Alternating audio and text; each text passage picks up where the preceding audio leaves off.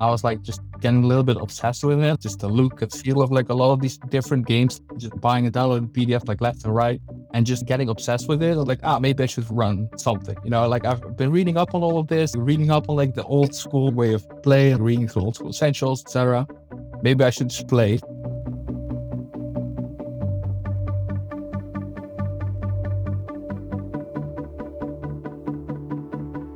Today, my guest is Emiel Boven, writer, illustrator, and designer of the games DURF and the Electrum Archive. Emiel has stumbled across the tabletop indie scene only a couple of years ago, and since then, he's been extremely productive. He wrote several adventures and modules, two games, he quit his day job to become a full time TTRPG designer, and contributed to build an international community of creators. His two main titles are DURF, a rules light fantasy game, and The Electrum Archive, a space fantasy RPG with a pretty unique magic system.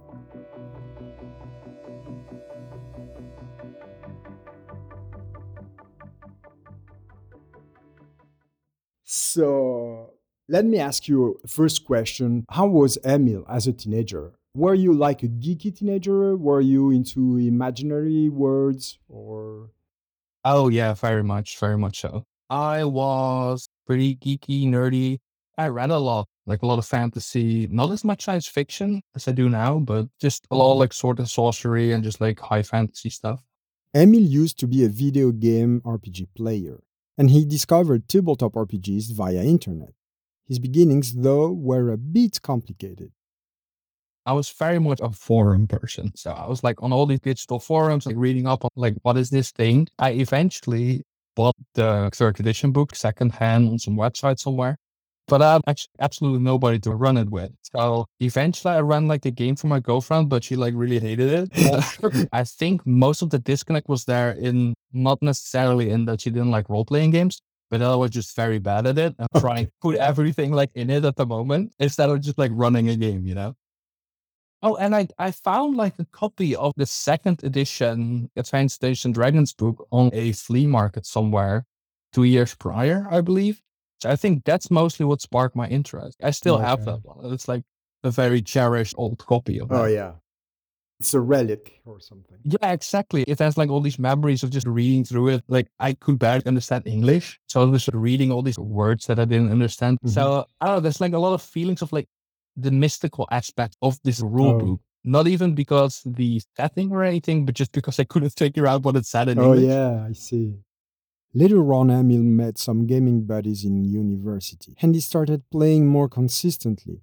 He quickly reached the shores of the indie scene and brought to his group the indie titles he was discovering, specifically Mörk Borg. Most of these happened online during the pandemic.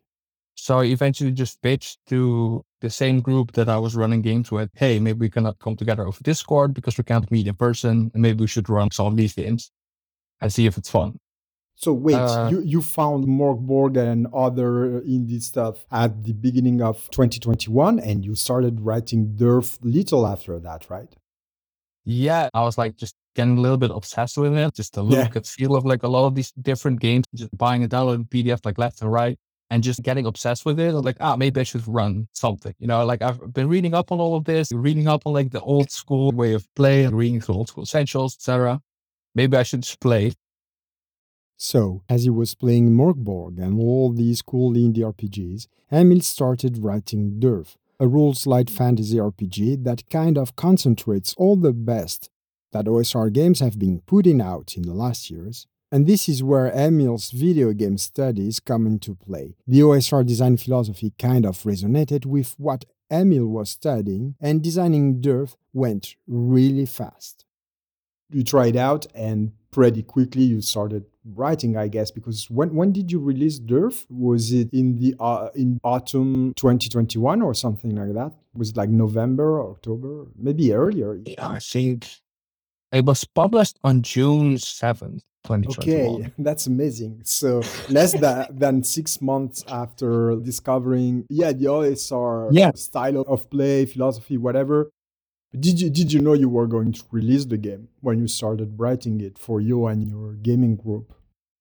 Well, it was always like in the back of my head because when I was reading old school essentials, I was also reading a lot of blog posts, OSR blog posts, and was like, hey, I should just like try and write a dungeon.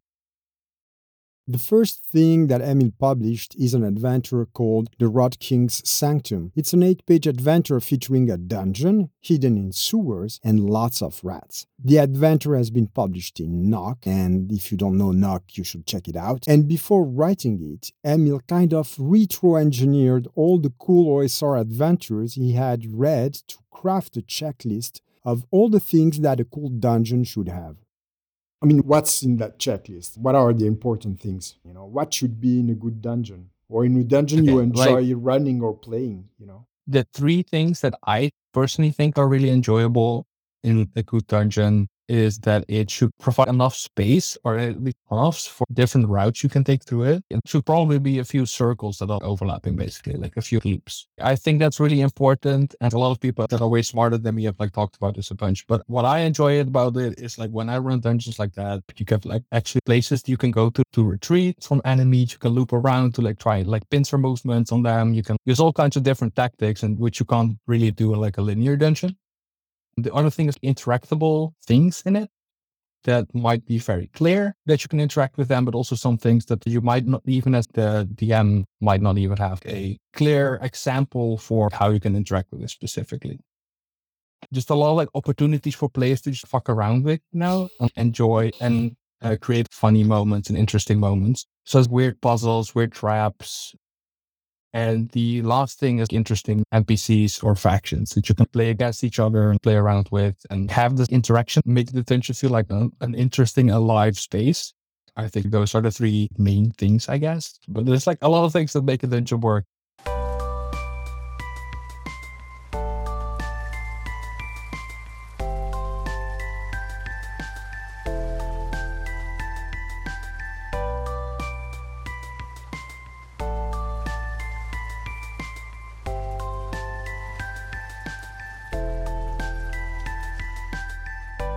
I graduated in August of 2021. And so I was like, okay, I should probably have a job to support myself after this because I didn't have the financial support from the government for my study anymore. Yeah. So I started to deliver mail, which was really great, actually. I really like doing it.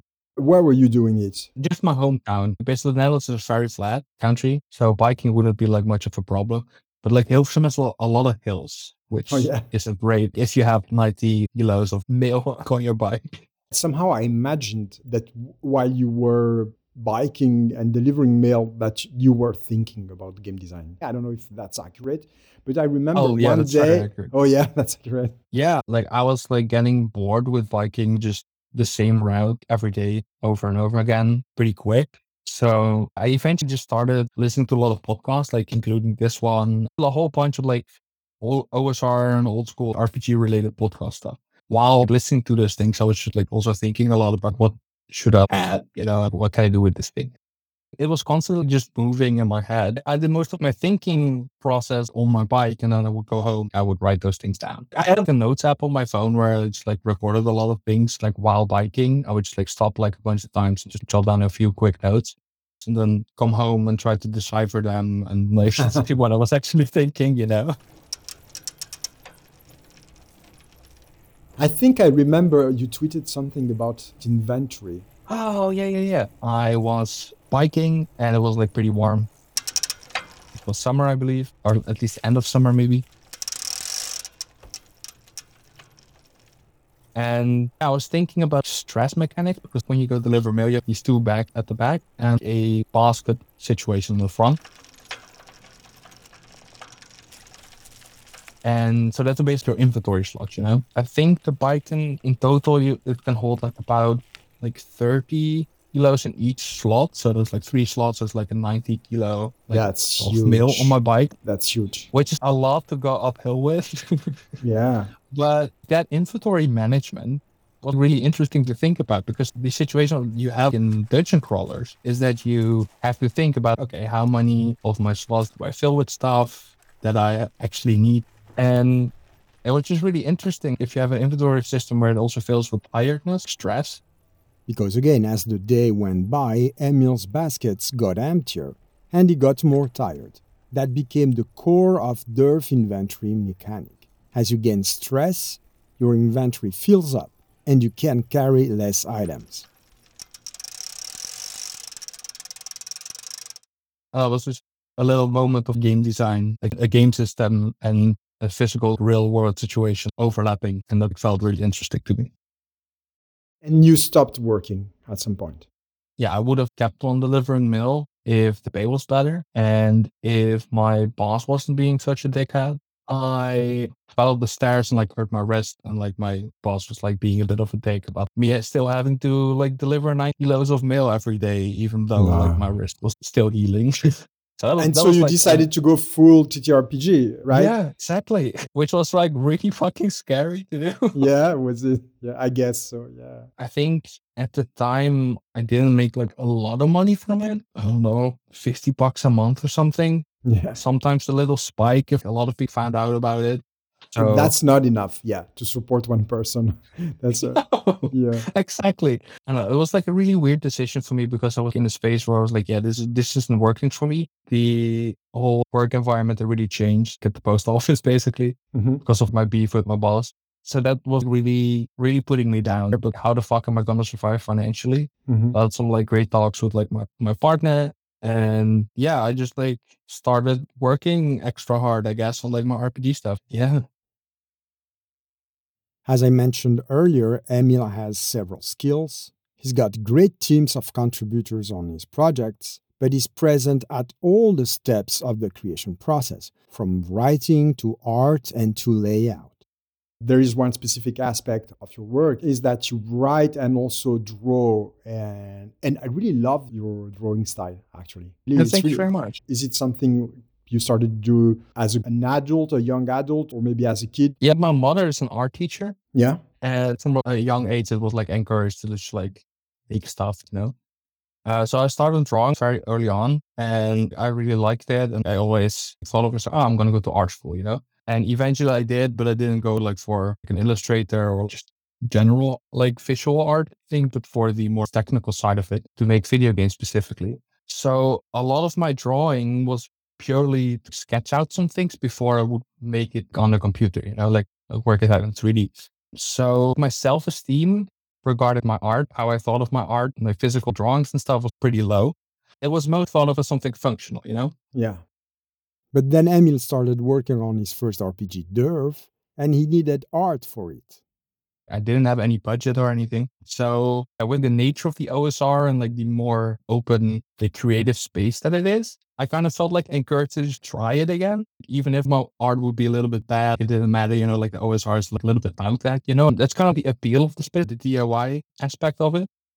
I just like gave it a shot and like people really seem to resonate with it. The Electrum Archive is a space fantasy RPG Reading it brought me back to the feelings of wonder and mystery I had when reading sci fi and space opera books as a kid. Originally, the Electrum Archive was a setting for DURF, but bending the DURF rule set, which is tailored for medieval fantasy, didn't really work. Specifically, Emiel had trouble adapting the magic system. So you're doing a lot of playtests, right? On a regular basis. Yeah, I started a open table game on like the Cult of the Lizard King Discord, which is Emiel's Discord server. And I just started to make weekly playtests. Like every Monday, we run a game. It's a dungeon crawl, open table game. People can just come in, make a character, and try to explore this dungeon together, which is like this big alien ship that's buried in this old giant canyon.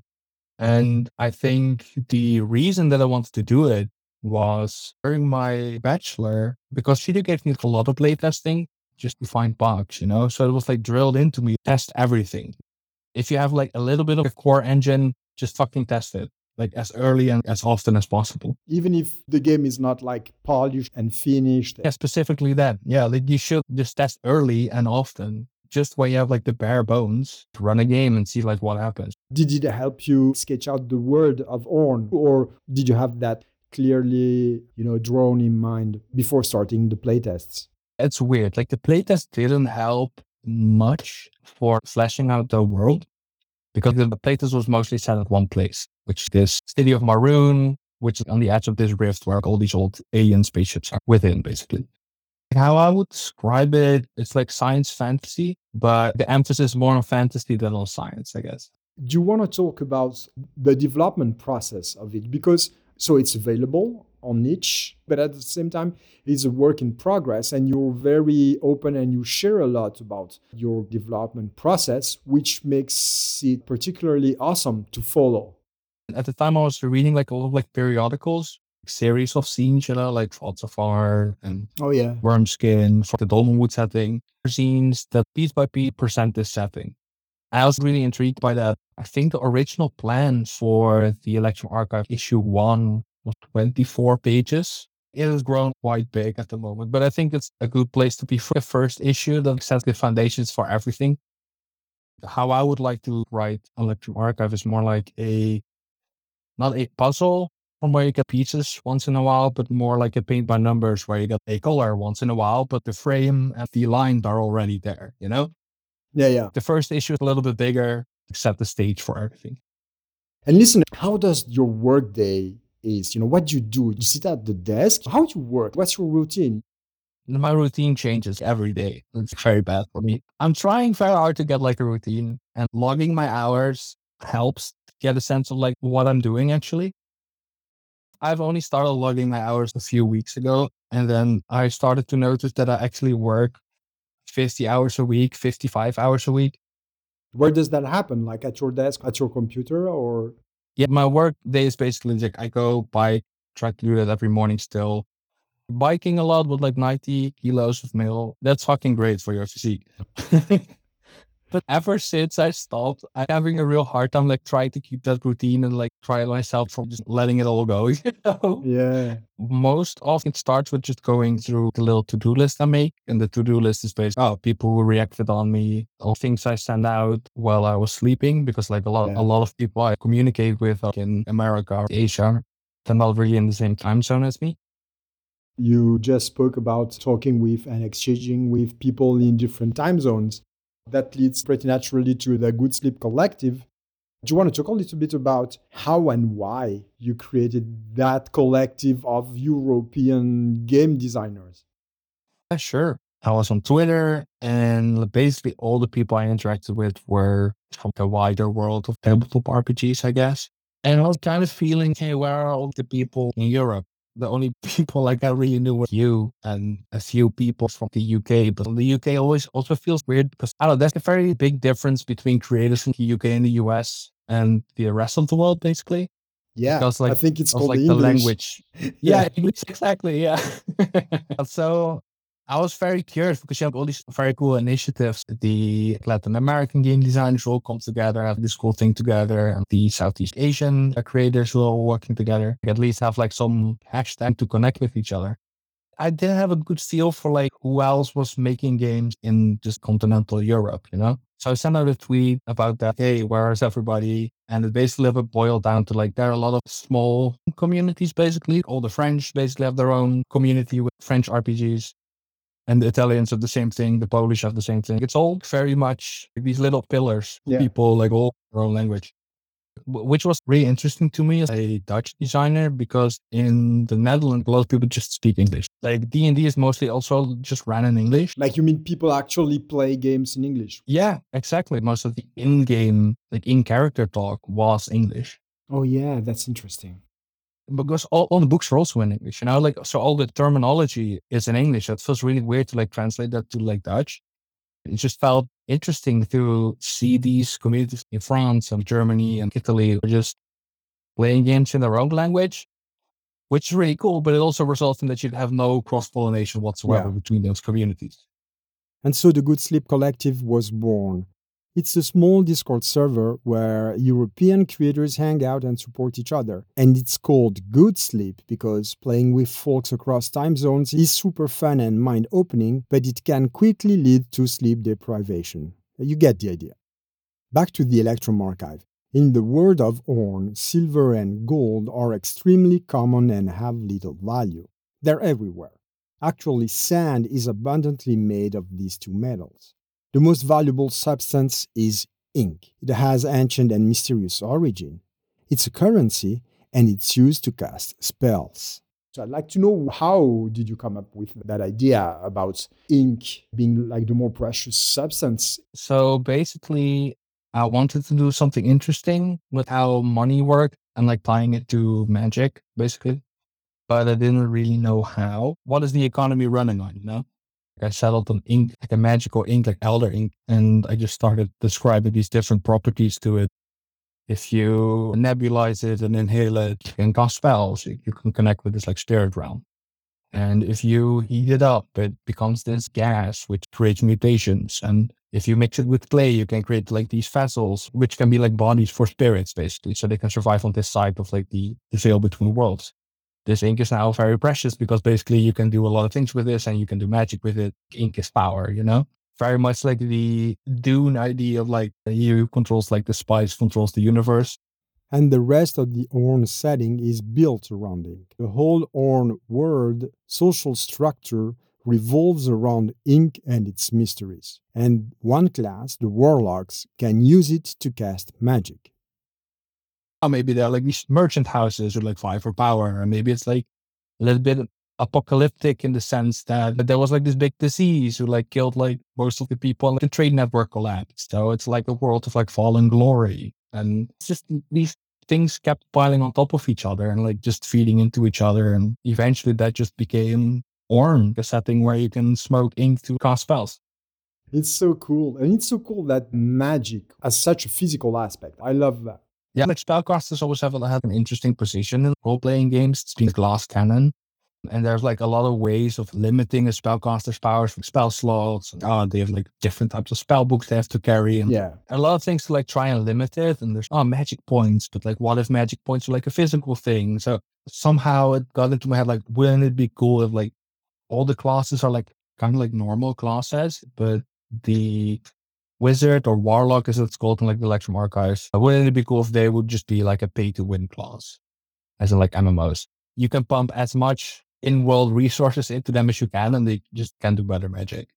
But you'll burn all your ring too, and you won't have resources to buy things anymore, because the source of magic and money are basically the same thing. Speaking about ink, the Electrum archive is filled with beautiful art. It's illustrated by Emiel himself and Logan Stahl, Charles Ferguson Avery, and Tom Dujme. I'm sure I'm butchering their name. I'm so sorry. I feel so bad about that. I have no idea how to pronounce it. The art has slightly a retro vibe, but reinterpreted through contemporary canons.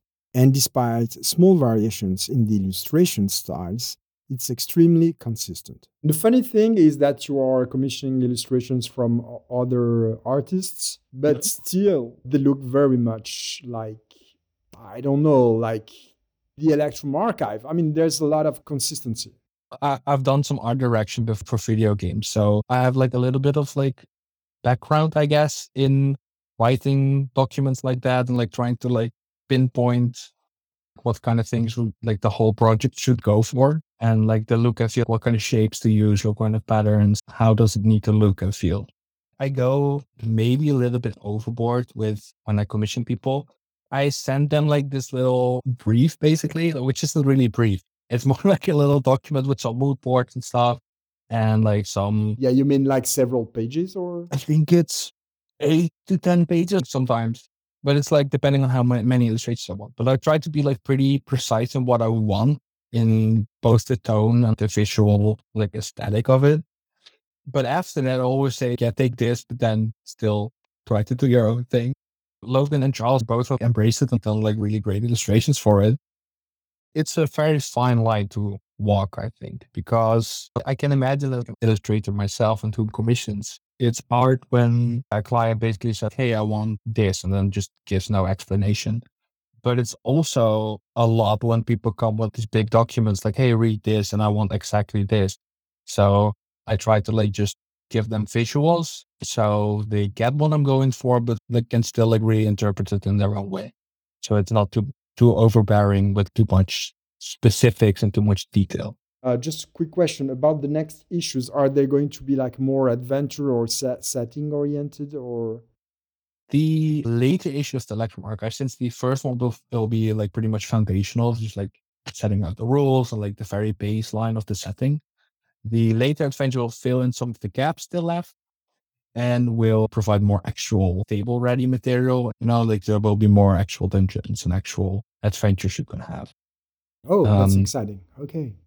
Just in general, I'm really happy with like the response to everything I've made so far and just the connections that I've made like with you and with other people like in the collective and like outside of it. When I started this the last year, I had like this feeling of like, oh, this is like a fun community, but I was also very scared to have to prove myself or something, you know, like I have to oh, make yeah. these things they have to be like really good. But along the way, like a lot of people in the collective and just people I've met through just Twitter and Discord, a Yochai Gal who reached out to me like after I made DURF talking about like the Rot King Sanctum set is really good.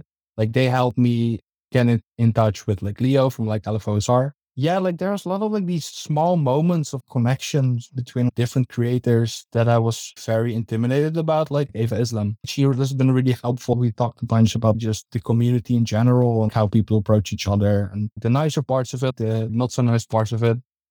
And just like I guess I just wanted to say that. I'm very excited to like connect with more people over like this weird RPG hobby thing that we've got we're doing, I guess.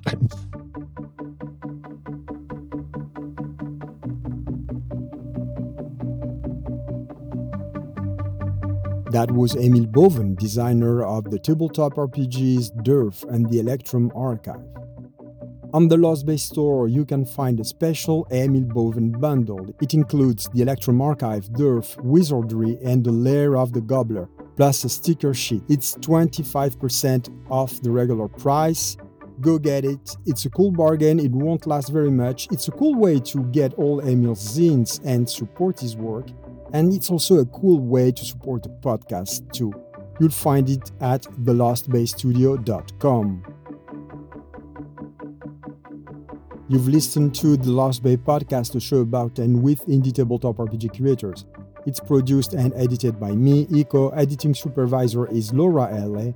Music is by Avery Isles. Additional music for this episode is by Tinkler, aka The Mail. I'll drop the link to Tinker Music in the show notes. If you want to be notified of future episode release, just subscribe to the podcast in the podcasting application right now, or subscribe to the newsletter. You'll find the link at thelostbaystudio.com.